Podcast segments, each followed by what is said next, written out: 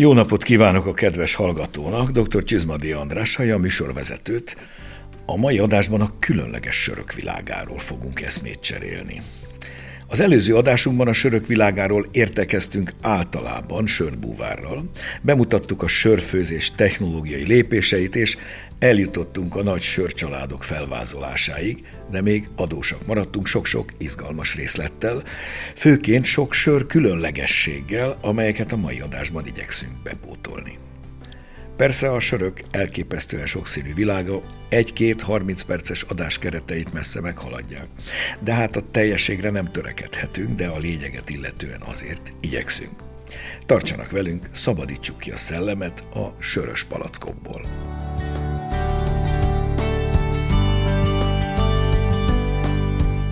Köszöntöm Vásárhelyi István Sörbúvárt, folytassuk az előző adásban megkezdett beszélgetést. Szeretettel köszöntök én is mindenkit, köszönöm a meghívást. István, kezdjük a belgákkal. Hát belgákat a múltkor csak nagyon szörmentén érintettük. Ez egy ősi és különleges, a többiektől mondhatni eltérő világ. Rendkívül sokszínű, sok rajongója is van, nem véletlenül, noha alapvetően a bergasörök a régi hagyományú, felső erjesztésű élek módjára készülnek, mégis nagyon mások, mint az angol száz élvilág. Nagyon tömören, miben keresendők-e különbségek okai? Vegyük sorra először a különbségeket, aztán a főbb típusokat. Blondnak hívják a szőke, a világos sört, onnantól a különböző erőteljeseken keresztül a lambikig és a flamond vörösig bezárólag óriási a választék. Hát elsősorban én azt gondolom, hogy a különbség az élesztőben rejlik. A belga élesztő az, amikor leerjeszti a sörlevünket, nagyon gazdag észterekben, az észtereknek a gyümölcsösséget, illetve fenolokban, a fenolokban a, alatt a fűszerességet értjük, tehát nagyon gazdag ízvilágot és illatvilágot ad hozzá, ugyanahoz a malátához, illetve nagyon sok sörnél például a lembikeknél, ahol a keserűség az pont ö, nem fontos, ö, öregített, fárasztott komlót használnak föl, tehát ugye a komló az alapvetően keserű,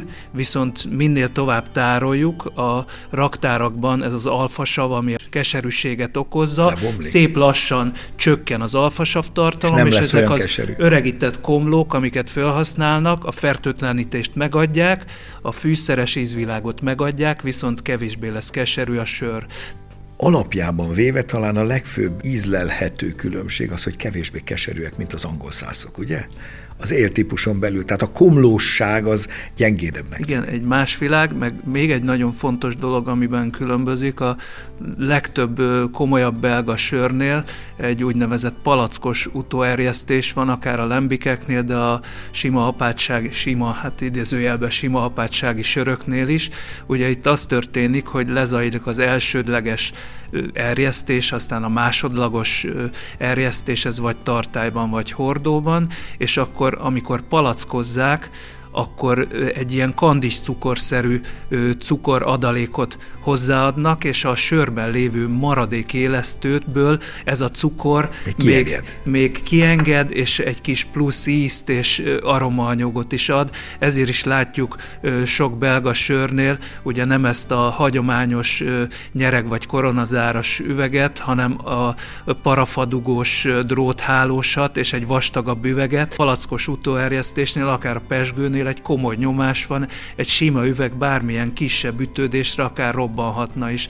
Vegyük sorra akkor most ezeket a belga típusokat. Ugye van a blond, a szőke, ami körülbelül a pélélnek lenne a belga analógiája. A belgáknál egy kicsit az alkohol az, az magasabban kezdődik, ugye az angoloknál már ilyen 3 nál itt a lágereknél is ilyen 4-5 százalék között, hát a blond az 5, 5 és fél fölött indul, de inkább 6 százaléktól, akkor van a dübbel, az a barna ö, sörtípus, van a trippel, és a quadrupel, ez már egy kicsit az apátsági ö, söröknek a világába is bevezet. Vannak azért más alaptípusok, amik mondjuk nem az apátsági sörkultúrához tartoznak. Van a Golden Ale, ami szintén a blondhoz hasonló, de egy kicsit aranyló, borostyán színűbb, illetve van a, a Belgian Strong Ale, ez lehet egészen világos szína vagy szalmas színű, ezek erősek, a strong élek azok 8% fölöttiek már. Jól sejtjük, hogy az elnevezésből sejthető az, hogy a dubbel az egy dupla, ha nem is dupla, hát, de erőteljesebb. Dupla, egy erőteljesebb, ugyanúgy, ahogy a baksöröknél a bak, dupla bak, ugyanúgy a tripelnél. És vannak olyan apátsági főzdék, vagy ahhoz kötődő főzdék, ahogy így a, a szerzetesi rangsorban a perjel, az apát, a főapát, úgy nevezik el a sörüket, hogy, hogy minél erősebb a sör, vagy, vagy számmal jelölik az a 6-os, 8-as, 10-es, vagy 12-es akár. Ha már számoknál vagyunk, mondjuk nagyjáboli alkoholt egy dubbel, egy trippel és egy quadrupelnél hát körülbelül a átlagos. az ilyen 6 és fél 8 között, egy trippel az ilyen 8 és 10, egy quadrupel az, az, már 10 meg, az meg akár 10 fölött is, 12 százalékos quadrupelek is Igen, hát annak felesett réfa.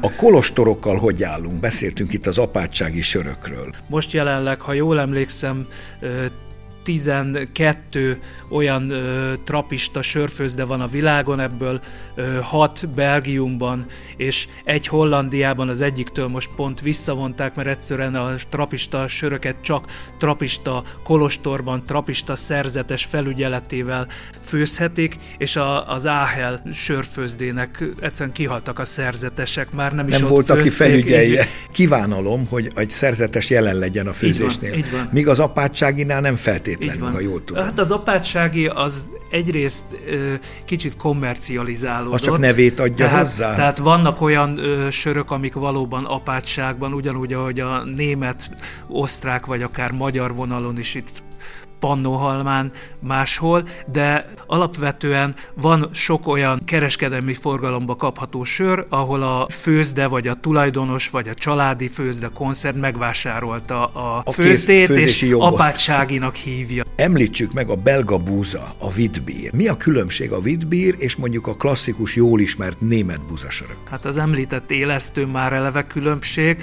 de ugye a németeknél a Reinheitsgebot miatt nem tehetnek Semmi bele fűszert. semmilyen más adalék anyagot. A Vidbírben a kuraszó narancshéja, tehát egy ilyen keserű narancshéj és, és koriander. koriander. Nagyon érdekes, hogy majdnem megszűnt ez a sörfajta, és az 1960-as évek elején egy teljes ember, aki onnan származott Högárdenből, ő élesztette újra tulajdonképpen a stílust. A következő beszélgetésben dr. Pelles Márton, aki közgazdás és egyben sörfőző is, a hazai apátsági sörökről, a Pannonhalmiról és a Zirciről mesél nekünk.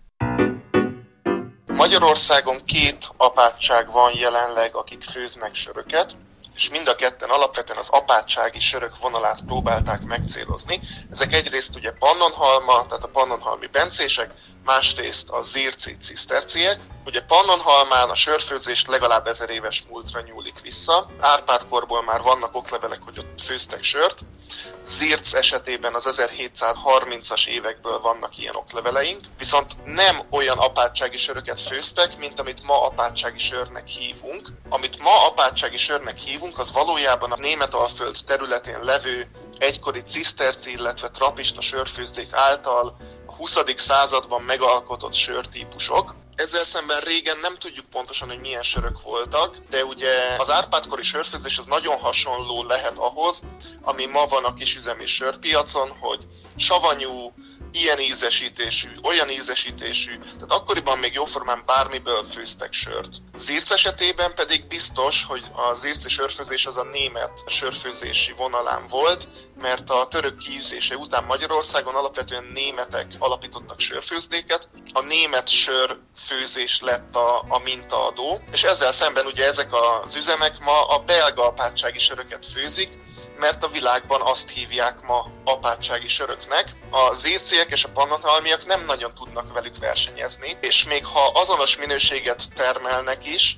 akkor is a fogyasztók nagy részt inkább az eredetit vásárolják meg. A szerzeteseket kéne megkérdezni, hogy miért ragaszkodnak mindkét apátság esetében a belga apátsági vonalhoz. Jó, Zircen nem csak ezt főznek, ezt el kell ismerni, ők nyitnak már más sörtípusok irányába is, Pannonhalma viszont 100%-ban a belga apátsági vonalat főzi, de nyilván érdemes lenne mindkét főzdének egyébként megkeresnie azokat a múltbéli feljegyzéseket, amiből ki lehet következtetni, hogy vajon milyen söröket főztek eredendően, akár 300 éve, akár 1000 éve, és azt feléleszteni.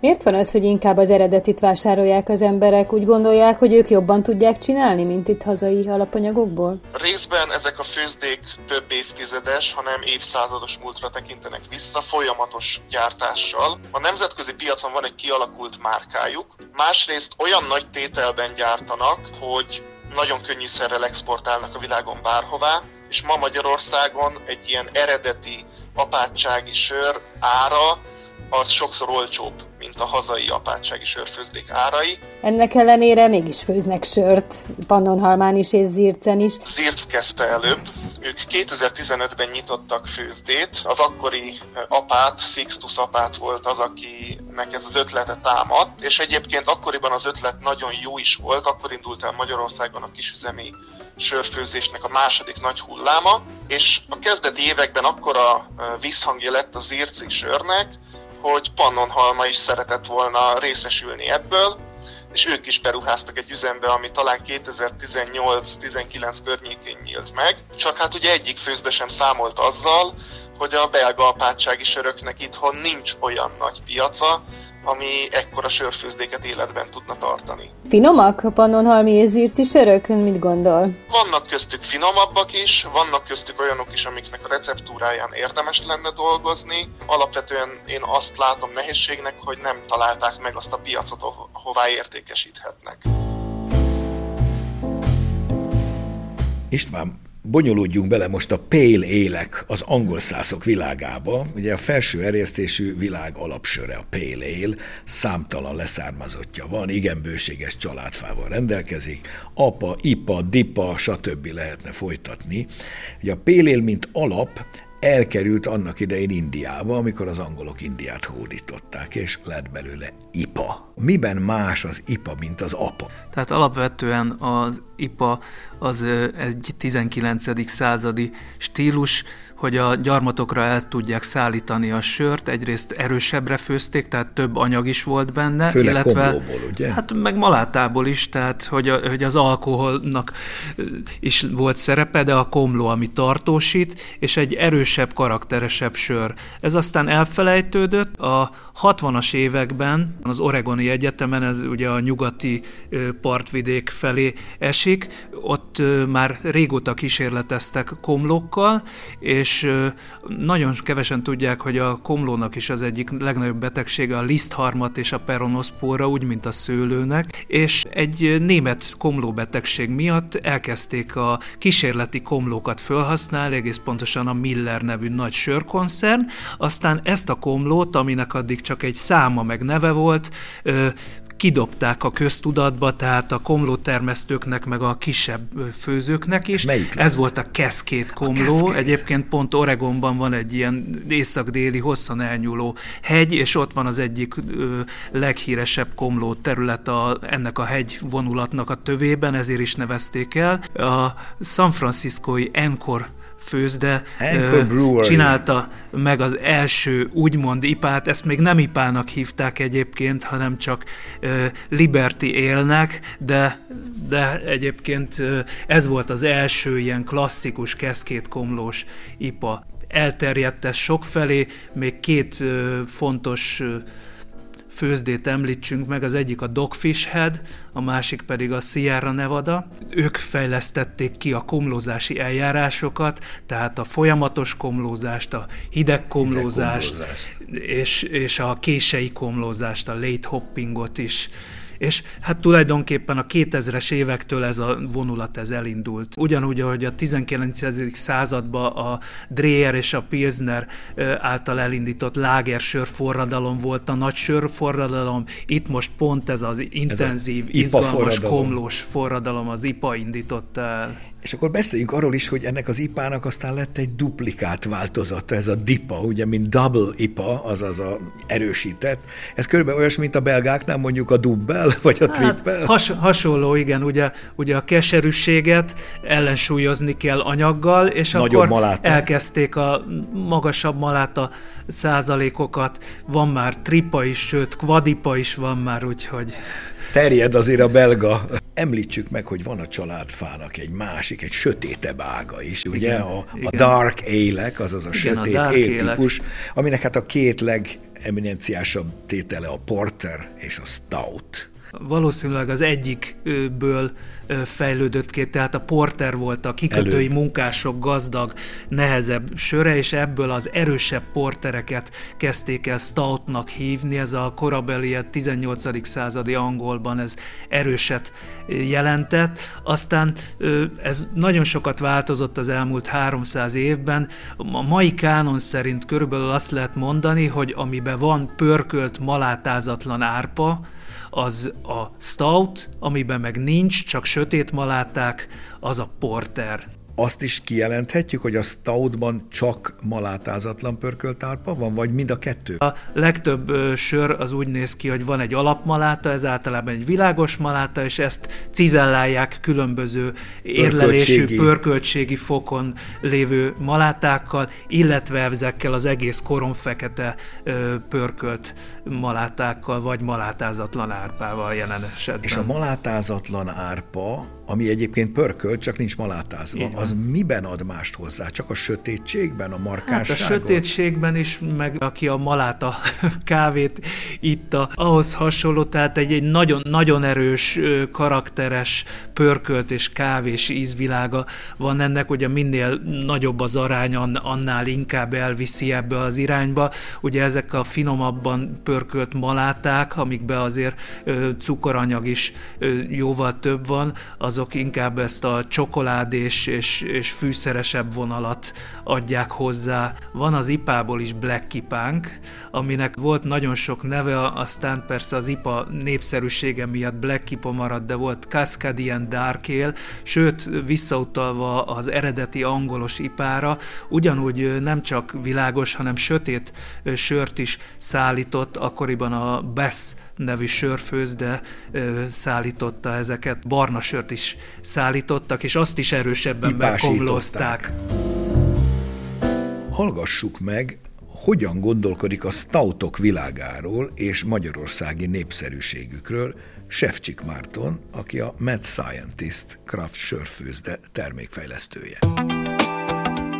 A stoutok és a porterek azok klasszikusan angol száz műfajok, Magyarországon nincsenek olyan nagy történelmi hagyományai a státoknak, vagy a portereknek. Az első komolyabb próbálkozásokat szerintem nyugodtan datálhatjuk 2015-re, 2016-ra, amikor a ma meghatározó hazai sörfőzdék elkezdtek elindulni. Nem egyszerű ezeket lefőzni, ezeket a söröket, és jól lefőzni, meg aztán valami nehéz. Uh-huh.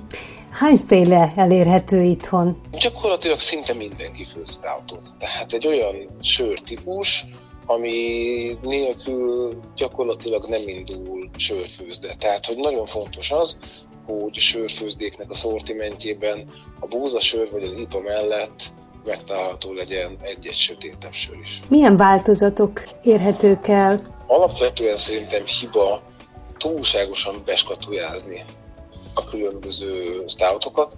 Természetesen a BJCP besorolással elkülöníthetőek. Én egészen másik oldaláról közelíteném meg ezeket a dolgokat. Ugye a sörfőzés, amióta a világ, világ mindig egy kicsit arról szólt, hogy szezonális és lokális alapanyagokból az emberek hogyan tudnak előállítani alkoholos italt. Tehát a sörfőzés történelme során mindig kerültek sörökbe mindenféle alapanyagok. Természetesen vannak a sima stoutok, amik Inkább a pörkölt malátáknak a szépségét szeretnék megmutatni.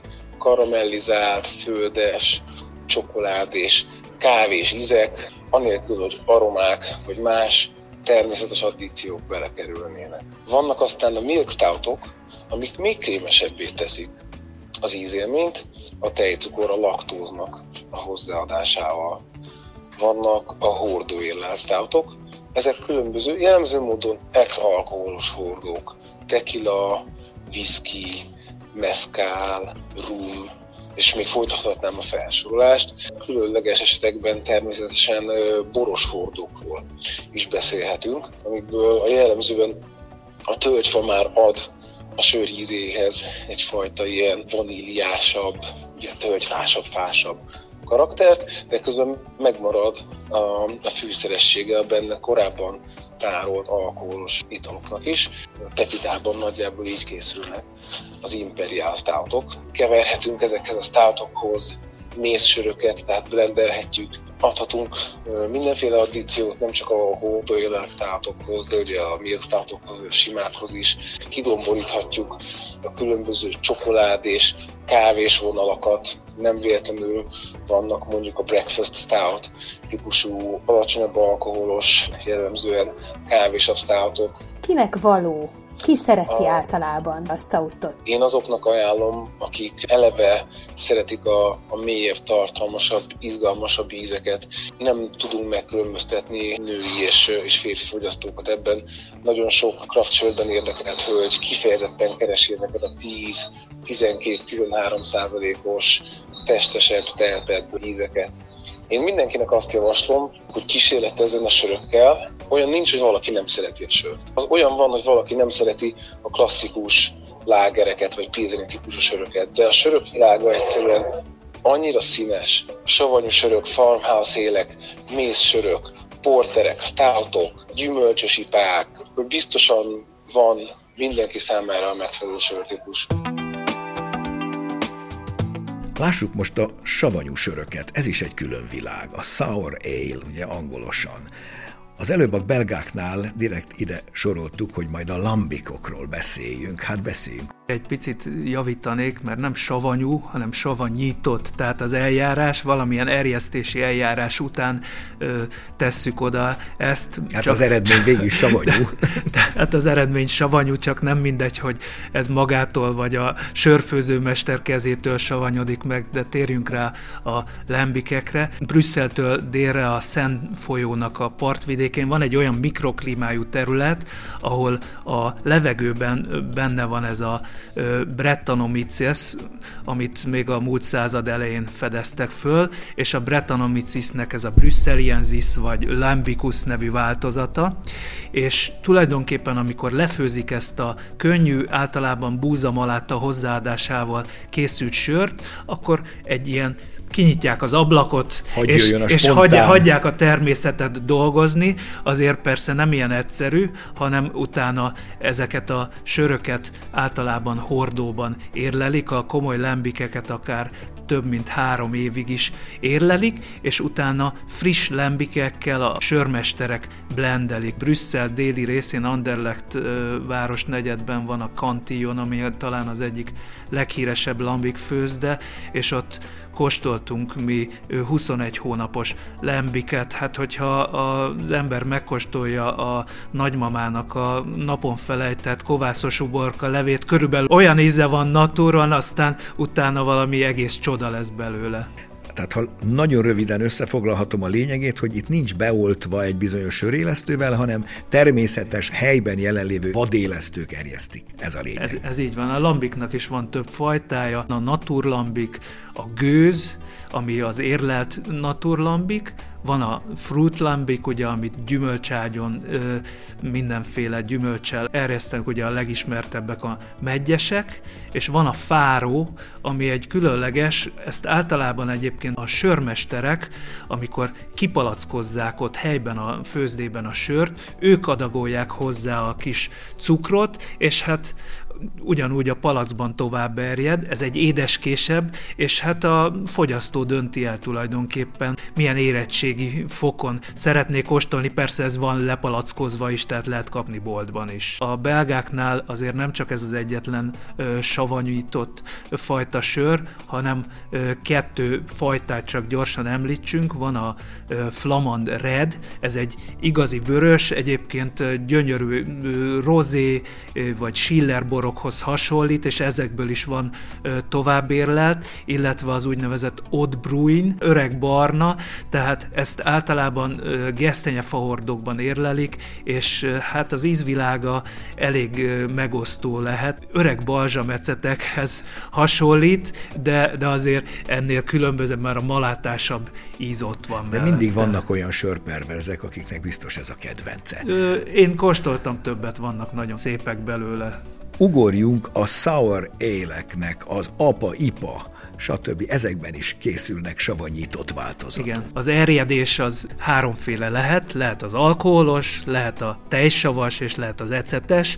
Ugye nagyon sok sört tejsav baktériummal oltanak be, ilyenek a különböző historikus német búzasörök, és ezekkel most már nem ö, csak úgy szabadon erjesztik le, hanem van egy olyan eljárás, úgy hívják, hogy kettle sore, tehát a cefrét tulajdonképpen beoltják a tejsav baktériummal, hagyják savanyodni, és amikor úgy gondolják, hogy elérte azt a savanyúságot, fölforralják, kiölik a baktériumnak a részeit belőle, és utána már tulajdonképpen ugyanúgy megy a sörfőzési eljárás, de megvan a sörnek az adott savanyúsága, és amikor erjesztik, akkor már nem szaladhat el bármilyen irányba. Említettük az előbb a német tradicionális sörök, ezeket a savanyú söröket, vagy savanyítottak. Meséljünk erről, itt van a Berliner Weisse, meg a Góze. Hát tulajdonképpen három ö, fő típust kell megemlítenünk.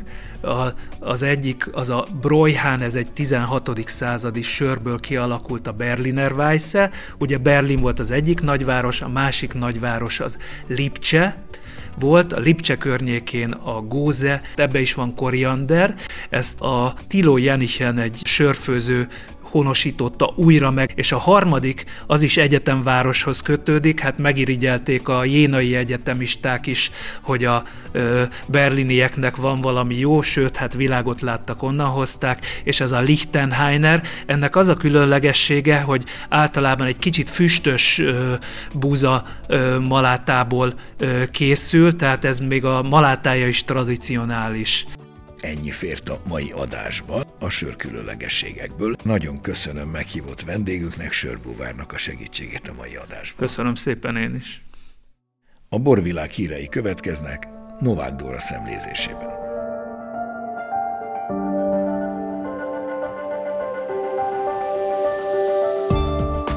Budapesten gyűlt össze az 50 legjobb magyar borász, hogy a borászok borásza kóstolókörön ismerkedjenek egymás legújabb és legkiválóbb tételeivel. A borászok borászai, azaz a korábbi évek győztesei közös konszenzus alapján állítják össze az 50 fős jelölt listát, majd ezt követően átruházzák a döntés jogát a jelöltekre, akik maguk közül választják meg a legjobbat. A szavazatok összesítése után a díjat gondozó Vinum Prémium Alapítvány hamarosan nyilvánosságra hozza az öt főből álló döntős névsort, akikre a második fordulóban szavazhatnak majd az ötvenek. Az április 21-i borászok borászok borásza díját adó gálán pedig kiderül, hogy ki lesz az idei borászok borásza, és ki nyeri a borászok barátja díjat. 500 borból választották ki a legjobbakat a 20. országos Syngenta borversenyen. A nyertes a Bíres Szőlőbirtok és Pincészet, Maróti Attila, a Maul Zsolt Premium Winery és Szentpéteri borpincészet egy-egy bora lett. Az idei borverseny bírálói 262 fehér, 166 vörösbort, 53 rozét, 10 pesgőt, 8 gyöngyöző bort és két sillert minősítettek. Nyitrainé dr. Sárdi Diana, a Mate Szőlészeti és Borászati Intézet igazgatója, a zsűri elnöke kifejezte, az éghajlati változások következtében a Kárpát-medence mikroklímája egyre inkább déleurópai termesztési viszonyokhoz kezd hasonulni, ez nem csak lehetőséget, de kihívásokat is tartogat a szakma számára. Először hirdetik meg az évpálinkás bombonja versenyt, amelyet a 23. Gyulai Pálinka Fesztivál kísérő rendezvényeként tartanak meg. A verseny célja a hungarikum magyar pálinka, mint nemzeti ital és a minőségi csokoládék közös kulináris élvezeti értékeinek népszerűsítése. A szakmai zsűri április 27-én bírálja el a nevezéseket. Az eredményhirdetés május 27-én lesz, amikor átadják az évpálinkás bombonja 2023 díjat. A mai műsorunk véget ért. A hangmérnök Bolgár Jonatán nevében is megköszönöm a figyelmüket. Szép napot, ezúttal jó söröket kívánok. Dr. Csizmadi Andrást hallották. Az elhangzott műsort a Duna Média Szolgáltató Nonprofit ZRT megrendelésére készítette az NTVA 2023-ban.